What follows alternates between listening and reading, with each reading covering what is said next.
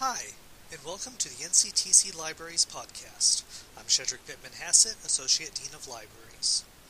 These days, it can be challenging to evaluate the various sources of information at our disposal. We are hit with thousands of sources at a million miles per hour, and it can be overwhelming. It can feel like we don't have the tools that we need to sift out the good information from the bad. Today, I'm going to introduce you to an easy way to evaluate information sources to separate the good stuff from the not so good stuff. It's called the CRAAP test. C R A A P. It stands for currency, relevance, authority, accuracy, and purpose.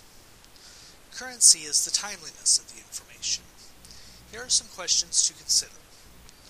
When was the information published or posted? Has the information been revised or updated? Does your topic require current information, or will older sources work as well? Are the links functional? Relevance is the importance of the information for your needs. Some questions to ask. Does the information relate to your topic or answer your question? Who is the intended audience? Is the information at an appropriate level, that is, not too elementary or advanced for your needs? Have you looked at a variety of sources before determining this is the one you will use? Would you be comfortable citing this source in your research paper? Authority is the source of the information. Consider who is the author, publisher, source, or sponsor? What are the author's credentials or organizational affiliations? Is the author qualified to write on this topic?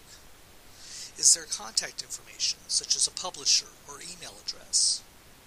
Does the URL reveal anything about the author or source? For example, is it a .com or a .edu or .gov or .org? Accuracy is the reliability, truthfulness, and correctness of the content. For example, where does the information come from? Is the information supported by evidence? Has the information been reviewed or refereed? Can you verify any of the information in other source or from personal knowledge?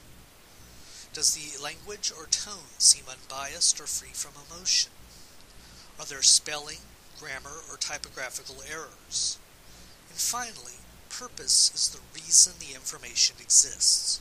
For instance, what is the purpose of the information?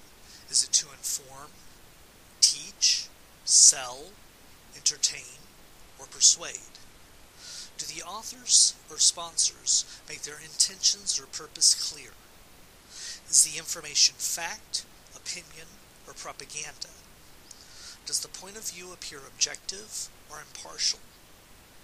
Are there political, ideological, cultural, religious, institutional, or personal biases?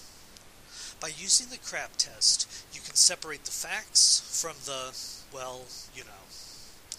Hopefully you will find this information useful as you traverse the information superhighway.